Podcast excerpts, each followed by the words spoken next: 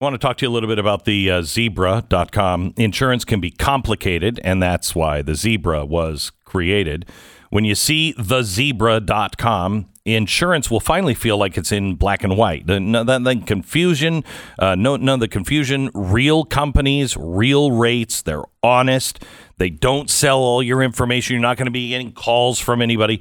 The Zebra is the nation's leading insurance comparison site for car and home insurance. They can help you save a ton of money today. Go to thezebra.com, answer a few questions, compare accurate insurance quotes for free thezebra.com. Visit the Z-E-B-R-A.com, thezebra.com, and uh, go to zebra.com slash Beck. As a man whose home is a pool uh, indoors now, uh, it's important to pick the right insurance company. you better I'm make so sure you mad do at you work. about this. I have to apologize, and I'm so mad at you about that. I'll tell you why. Maybe tomorrow.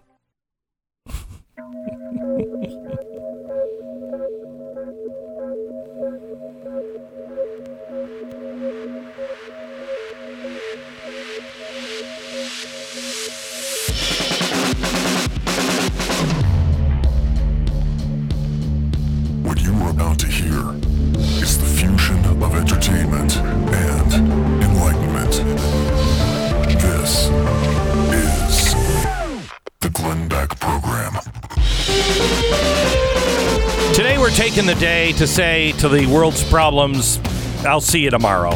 I mean, they're all going to be here. The world is going to be on fire, and there might be another part of the Amazon that's burnt down overnight.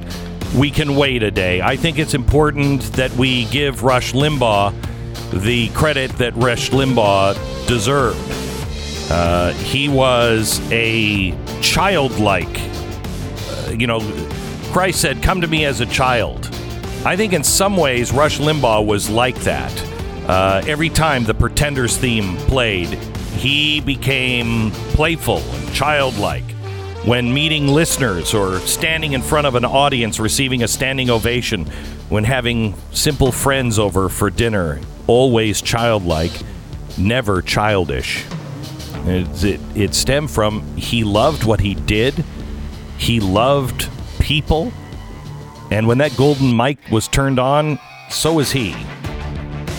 It was 12 p.m. Eastern every day where he would enter the gates of his own self built Disney World for the very first time.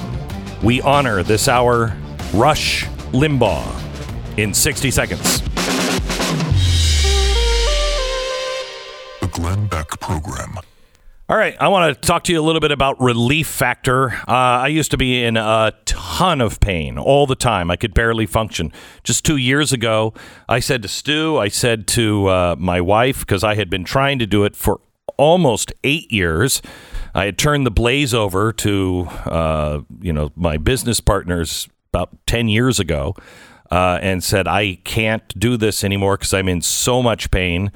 Uh, then two years ago, uh, three years ago, I, I I said to Stu, I don't know how much longer I can do it. I I'd just rather be with my family. I'm in so much pain. I'm not going to spend all the time here. Then I found Relief Factor. I had tried everything, everything, and some things, and I mean tried crazy things. Some things worked for a while and then stopped working.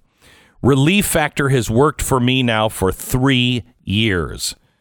I tried it for three weeks. That's what they say. Three weeks, you should know. I tried it for three weeks. I didn't want it to work, honestly, in some ways, because that would make my wife right. And she's right all the time anyway, so I don't. Anyway, it's uh, it's Relief Factor, and you can try it now for three weeks. Try the three week quick start for only nineteen ninety five. You don't have anything to lose. Accept your pain. Get your life back.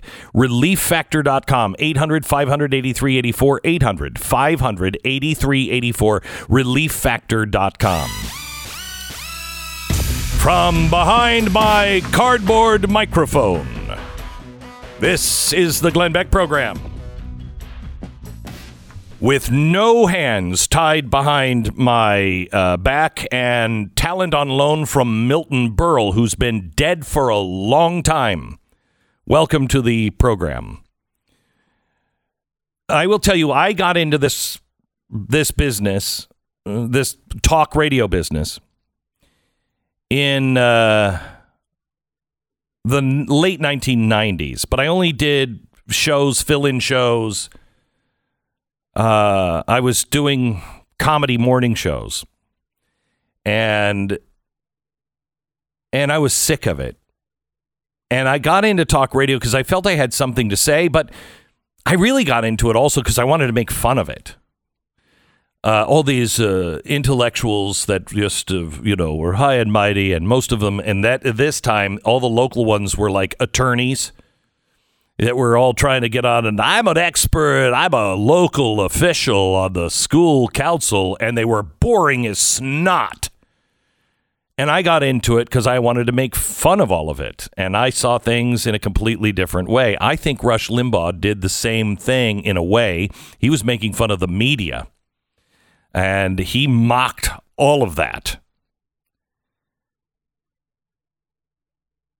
Most people don't know that the roots of this show really kind of stem back to Florida and and Rush Limbaugh.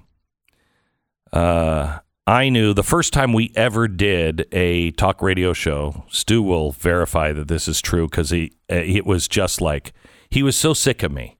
And this is like 19 what 98, 97. We did our first talk radio show and it was just it was for like an hour, 2 hours maybe. And I took my headphones off after the first break and I looked at him and he was running the board and helping produce. And I looked at him over the board and I said, We're going to replace Dr. Laura. And he said, What? And I said, This show's going to replace Dr. Laura. And he said, How about we finish our first show? and I told him, I said, Mark my words. Well, the first time I, I I was on kind of a job interview. I had done shows for WABC and I'd filled in here and there, and but nobody would give me a job. And uh, I changed my life. I was really struggling in the '90s. I changed my life. I was an alcoholic. I was I was going on five years sober. I had found a an amazing woman that loved me and uh, also was just really good for me. And then I met my wife too. No, I'm kidding. Uh, and I married her, Tanya. And my life changed, but I couldn't get a job.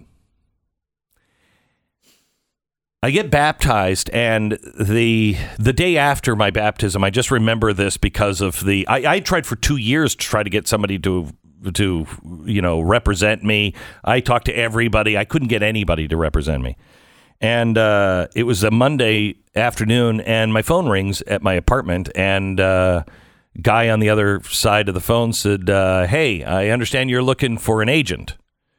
And I said, uh, "Yeah, I have been for two years." And he said, uh, "My name's George Hiltzik. He was the biggest agent of radio." At the time by far, by far. He had done everything in his career. He was an NBC executive. He was part of the original uh, Saturday Night Live legal team. A He- legend. George is a legend. He's a legend. Uh, he's a legend. But anyway, he calls me up and he said, uh, "Well, I uh, I heard from uh, Jack Swanson at KGO that maybe I would I should pay attention to you." uh, and I said, "Okay, well, thanks." And he said, "Well, Jack's the guy who passed on Rush Limbaugh, so let's not get too excited." Joking. And I said, uh, Well, that's great. What do we do? And he said, Well, I want to check you out. I want to check you out. And he said, uh, I've heard many things about you, good and bad.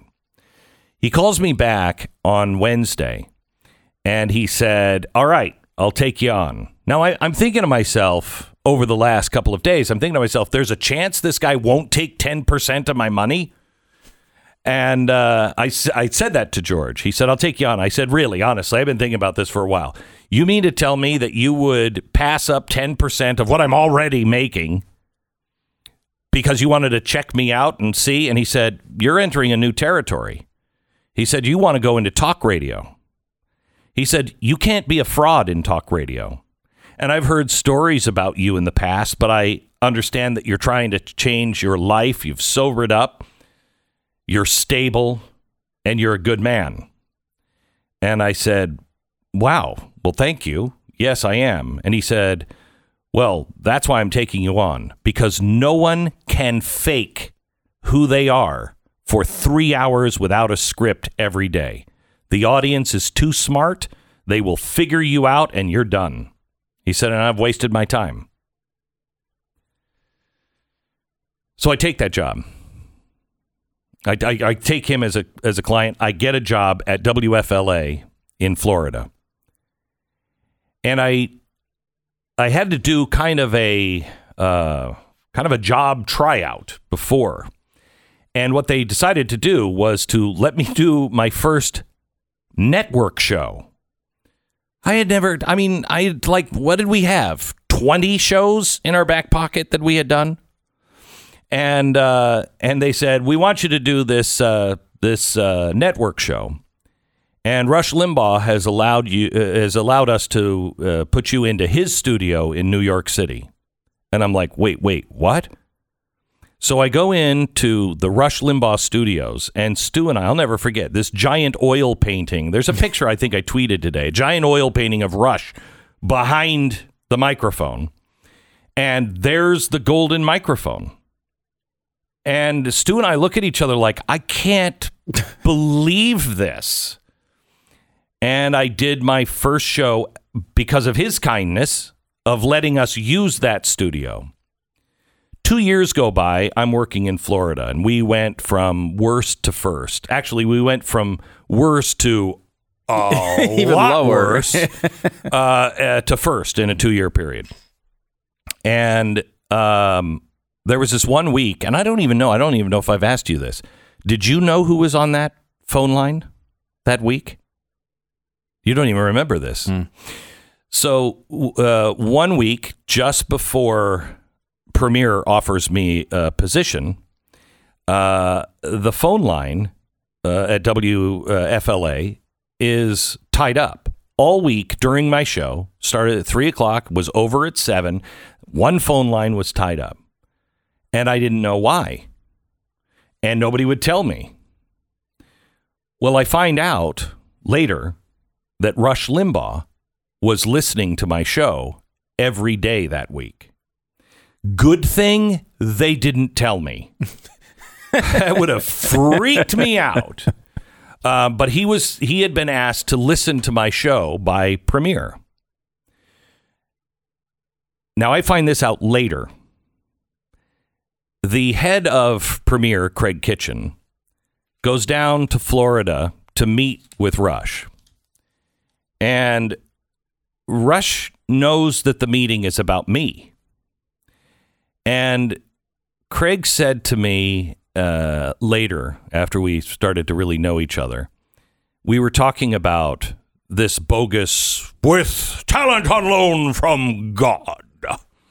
And how how much of an act that was, how humble he really was in person, how quiet he was in person. He wasn't that beat his chest guy. That that part was an act, but his listeners knew that. They're in on the. Uh, They're in all on the that. joke. Yeah. In on the joke. Um, and he said, in fact, you know, we had to ask Rush for permission out of courtesy to hire you.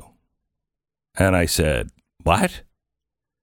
They said, Yeah, he listened a few weeks ago, you know, when you were when you were, you know, on the air before we before we offered you this gig he listened. We asked him to listen. And I remember the phone line, and I'm like, oh my gosh, that's who it was. They had him listen for a week because they had so much deference for him. Because I was going to be before him on the network. They wanted to make sure that Rush was okay with the lead in. Apparently, he said yes. But the point of the story is, is while he was sitting there at dinner, when Kraig sat down, the first thing he said was, It's been a good run. It's been a great run, Kraig, hasn't it? And Kraig said, "Mm, Yeah, it has. He's like, We've accomplished a lot. And I'm I'm comfortable. So don't worry about it. You know, not everybody lasts, you know, forever. He actually thought that he was having dinner because they were going to say to him, It's over. Are you kidding me?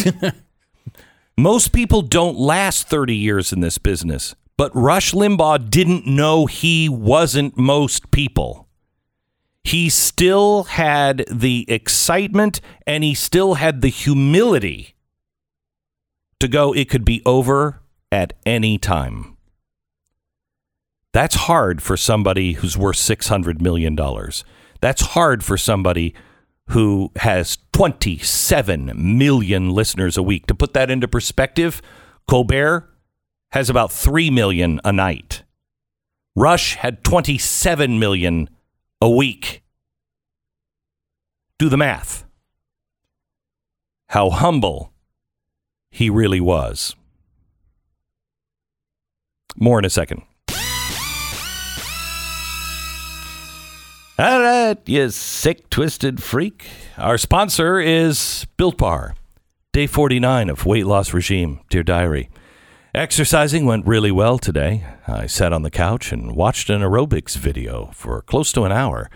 I have to say, my heart rate was up. It was an old Jane Fonda exercise movie, and uh, boy, holy cow.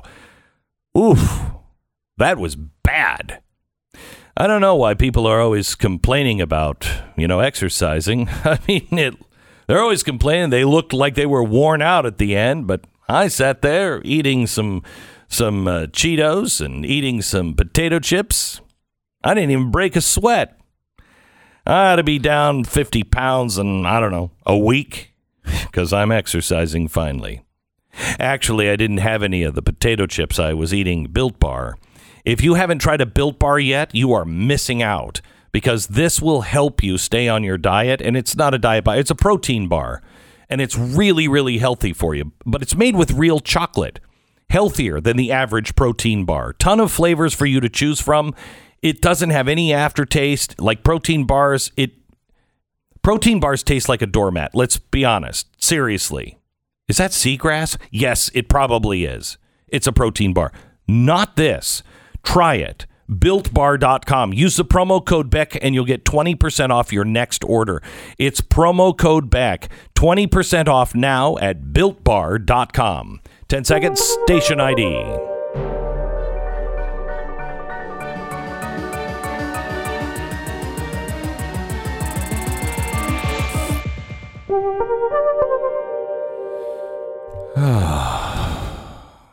Golly.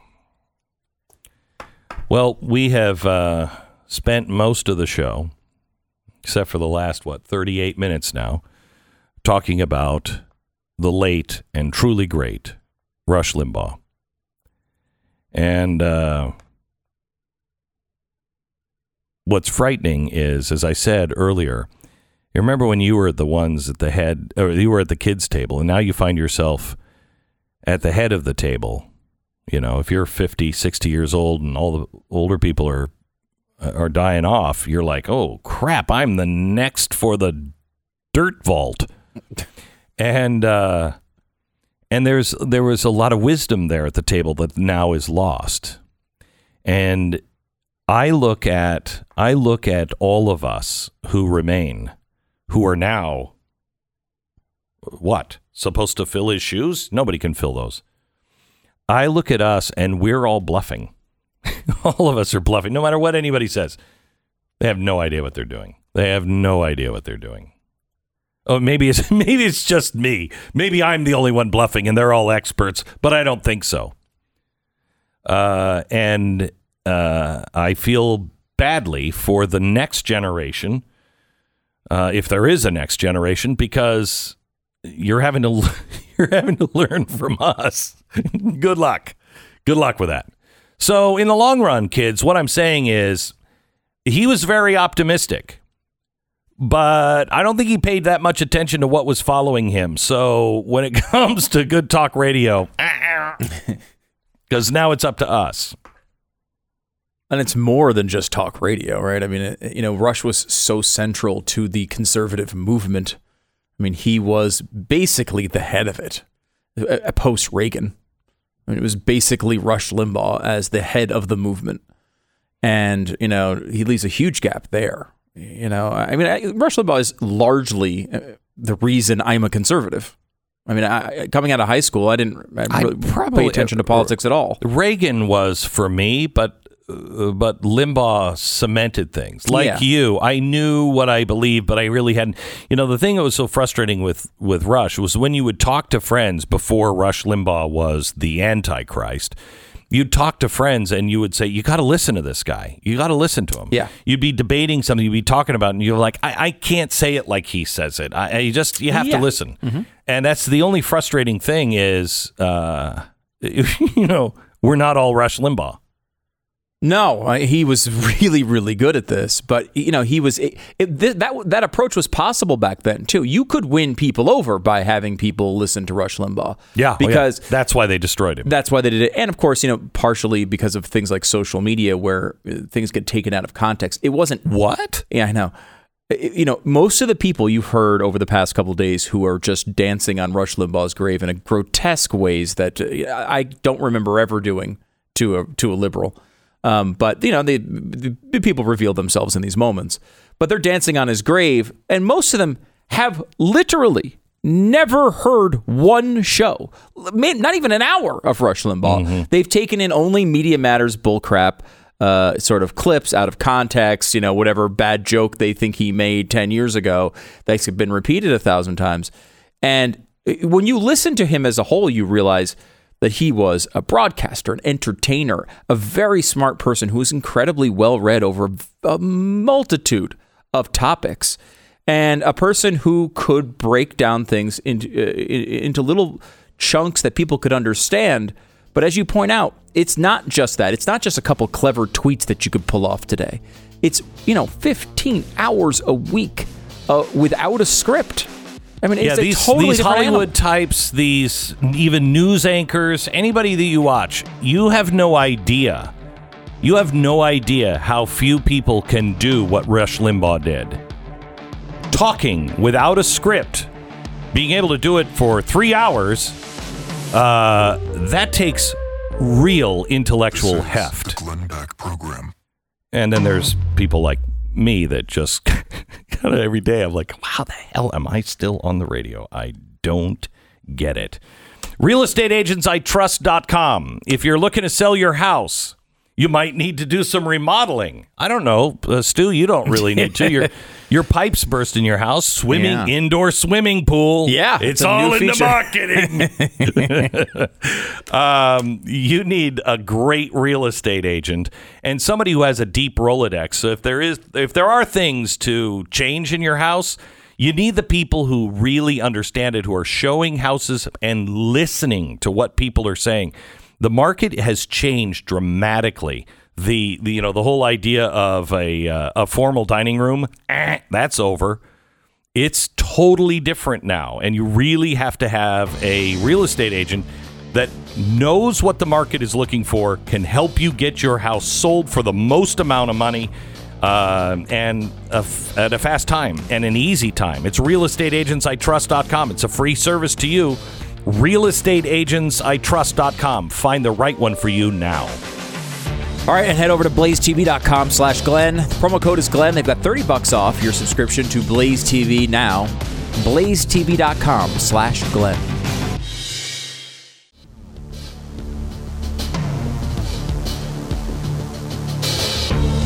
Many members of the uh, media are taking um, sick, twisted glee in the death of uh, Rush Limbaugh. And they're also uh, trying to set the history uh, against him, uh, make sure that that's cement- cement- cemented in by playing all kinds of bad things that he have said uh, that he has said um, either in jest or in mistakes that he uh, later apologized for.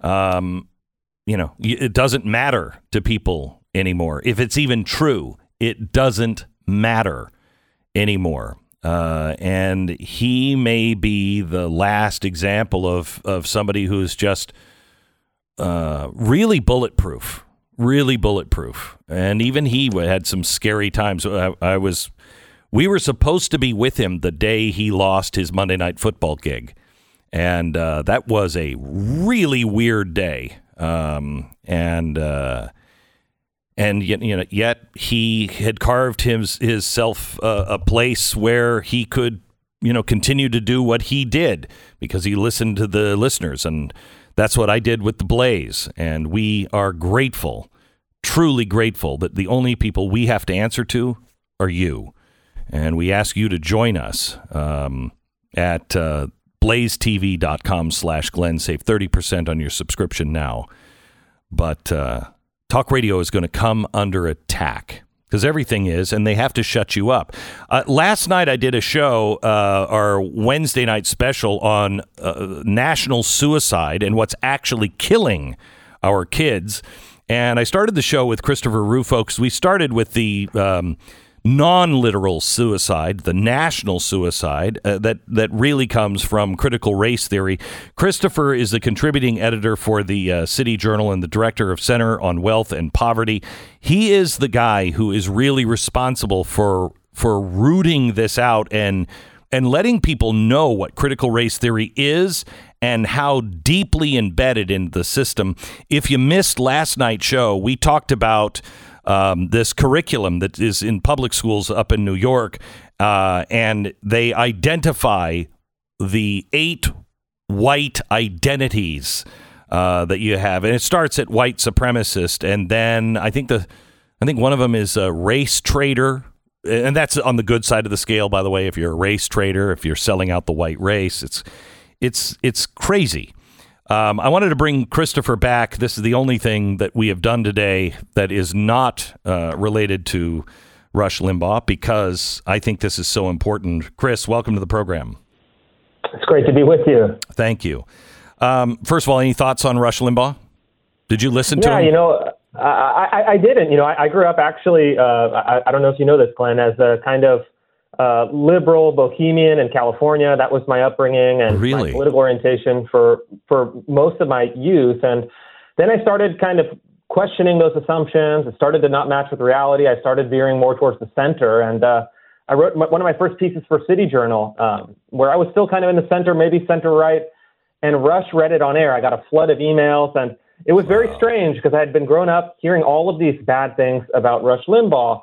And then I started listening. I said, "Oh, interesting." I, uh, Rush Limbaugh was reading my story. I started listening. I said, "Man, what you he- what people in California and the people that are spewing so much venom on Twitter here is so different than what you actually hear from his words." And uh, I, I became a, a fan uh, subsequently, and um, you know, it, it, was very sad uh, to hear the news. Yeah.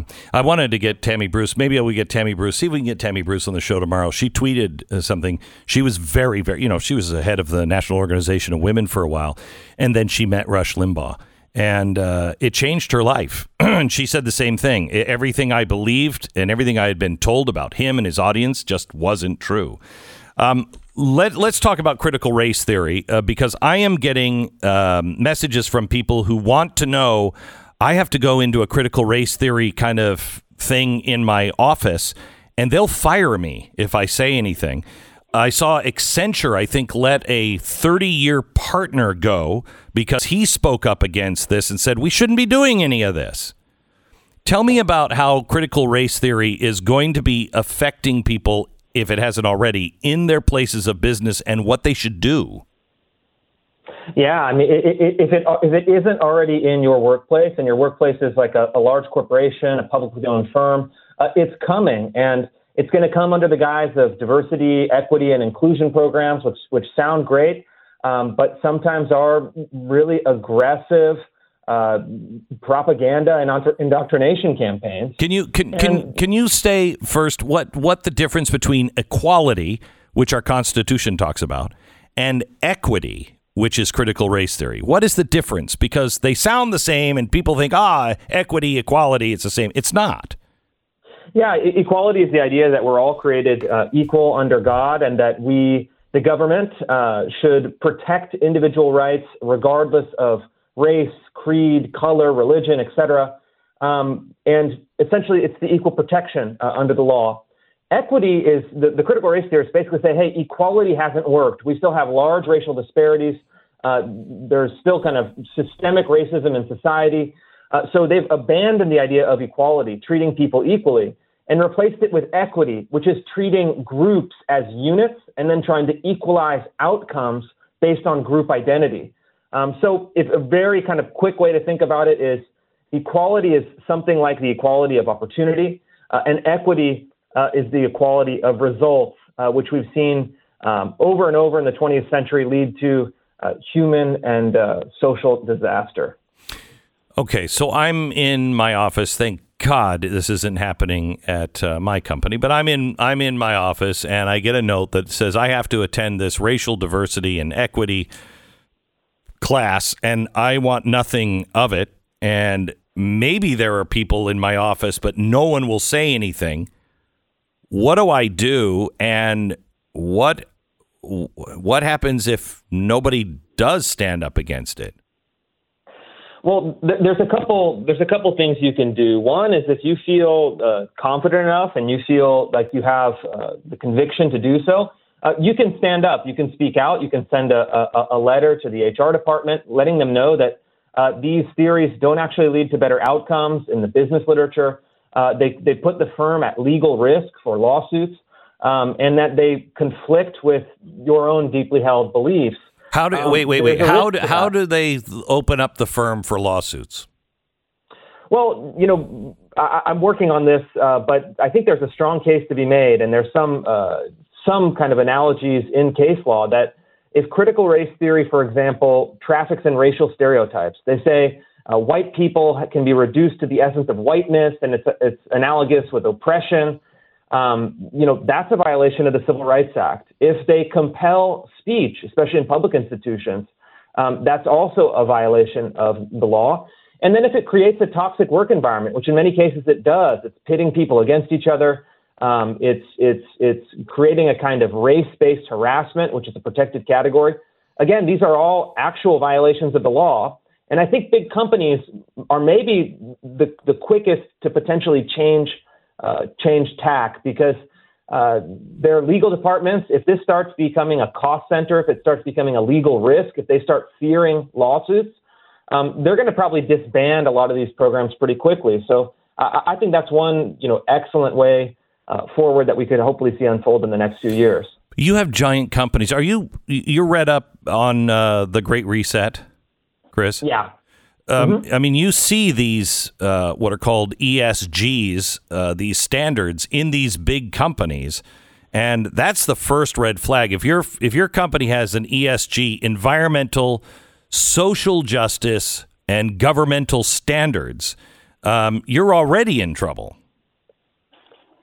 Yeah, and, and I think people are going to have to make a, a big decision. If your beliefs, uh, your politics, uh, your faith is important, and you work at a company that is actively uh, kind of mobilizing against it, um, you have a tough ethical and moral choice to make. Do you stay and fight, uh, or do you find employment with a company that lets you express yourself more authentically? And I've talked to a lot of people in the last six months where they say, you know, I, I have these obligations, I have a family, I have a career, I have a reputation, but this is just eating away at me. This political indoctrination, trying to shame people, trying to create collective guilt based on race, uh, or faith or identity. Um, and I, I, tell them, you know, you really have two options. You have you're going to have to sit and take it, uh, or you're going to have to have some courage and stand up for those convictions. And in some cases, people are actually starting to fight back, and in you know some cases, even fewer, unfortunately, they're actually having success at shutting down these programs. Um, you. Um, you did a great story in the City Journal on anti-racism comes to the heartland. And you talk about Springfield, Missouri, how the teachers are being forced to locate themselves on the oppression matrix, which is what? The oppression matrix is a, is a kind of graph or grid that was designed by some social justice academics that basically said these are the, the checklists that makes you an oppressor. These are the checklists that makes you an oppressed person. So uh, white, male, heterosexual, English speaking Christians were the kind of t- dominant oppressors, and then, you know, the, the, the, other side. And, And it was a middle school in Springfield, Missouri, a place that is not a, a kind of progressive stronghold. It's not LA or New York.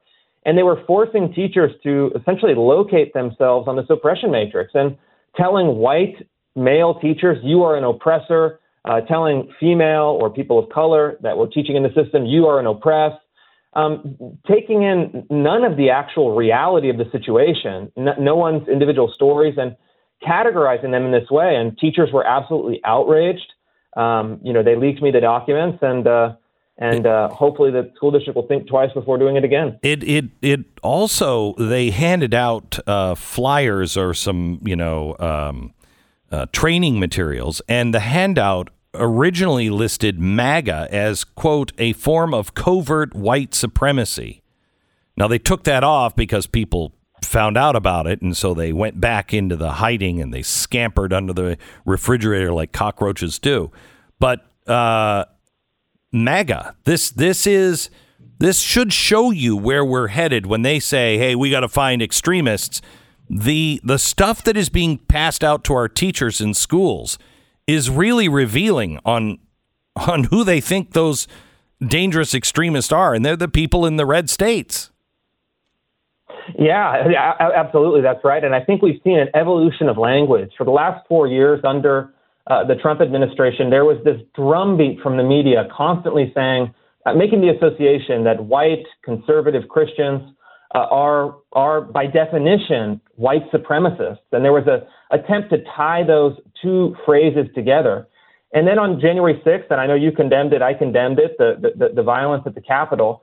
Uh, they were gleeful. You could you could those 72s after they said this is our big opportunity. We can now move from white supremacists to white supremacist domestic terrorists. And, and it's a really a kind of maybe spontaneously coordinated, but clearly mm-hmm. a, a coordinated language campaign to basically create the connotation between conservative and Republican voters and white supremacists and domestic terrorists. And these phrases are, are dangerous. I mean, it's a, it's a truly, you know, the worst thing that can be. Uh, and they're trying to basically annex all conservative voters uh, into that kind of linguistic umbrella, um, which then they could use to silence, to deplatform, to uh, outlaw, and to marginalize um, what I think is, you know, if not a majority, a strong plurality of the country. Christopher Rufo, thank you so much. We'll talk again. Thank you for all of your hard work. Uh, you can follow him at, on Twitter at Real Chris Rufo, R U F O, or his website is ChristopherRufo.com. Thanks, Chris. We'll talk again. Thank you. All right, let me tell you about Goldline. Um, right now, people are investing in uh, gold, silver, and some are investing in Bitcoin. I will tell you, I've invested in both. Uh, one is really, really rock solid. One is fluctuating. One uh, is being discussed now about being uh, taken out or regulated by governments all over the world because they don't want somebody else to have this control, or, uh, in other words, take away the government's control of uh, fiat currency.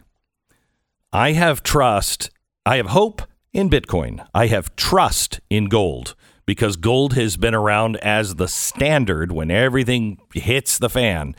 Gold and silver is what the world has always returned to. As, uh, as my favorite poem says, when the gods of the copybook headings return, we return to things that are real. And gold and silver, not the paper gold and silver, the actual silver. When silver really starts to move, uh, Goldline will not be giving it away with gold orders right now as a free promotion. Uh, they won't be able to afford to, but right now they're doing it. This is the last week to receive free Walking Liberty half dollars with the purchase of a tube of Goldline's $5 gold Liberty coins.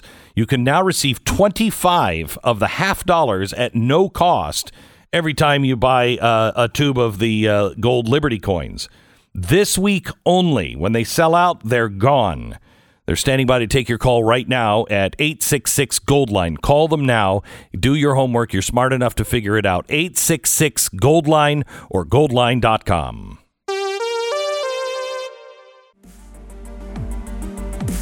This is the Glenn Beck program. It is weird for the first time in what 19 or 20 years. Uh, this is the first time I haven't thought, okay, what is Limbaugh leading with, and how can I lead into that with him? Uh, first time. I know. It's uh, it's it's a it's an weird. end of a, an era is an understatement with this one. And Yeah. This is really tough. It it may be the beginning of a new era and a very frightening era. I'm scared I know. I I know. I know. Uh, couldn't come at a worse time uh, than uh, than it just did. Um, uh, I just looked up at the screen uh, on MSNBC how to manage life after receiving the COVID nineteen vaccine. Well, gee, that makes me want to run out and get it. First of all, how to manage life after you get the vaccine? I don't know. Go back to doing your work and doing your life. the whole point of it. Gosh, They should be what- encouraging people. Hey, guess what? Get the vaccine. You get to go back to your life. If you've already had COVID, you get to go back to your life. no, no, no. No, we all have to wear masks after you had the vaccine and you've had the, the virus. It's silly. And it's hurting people.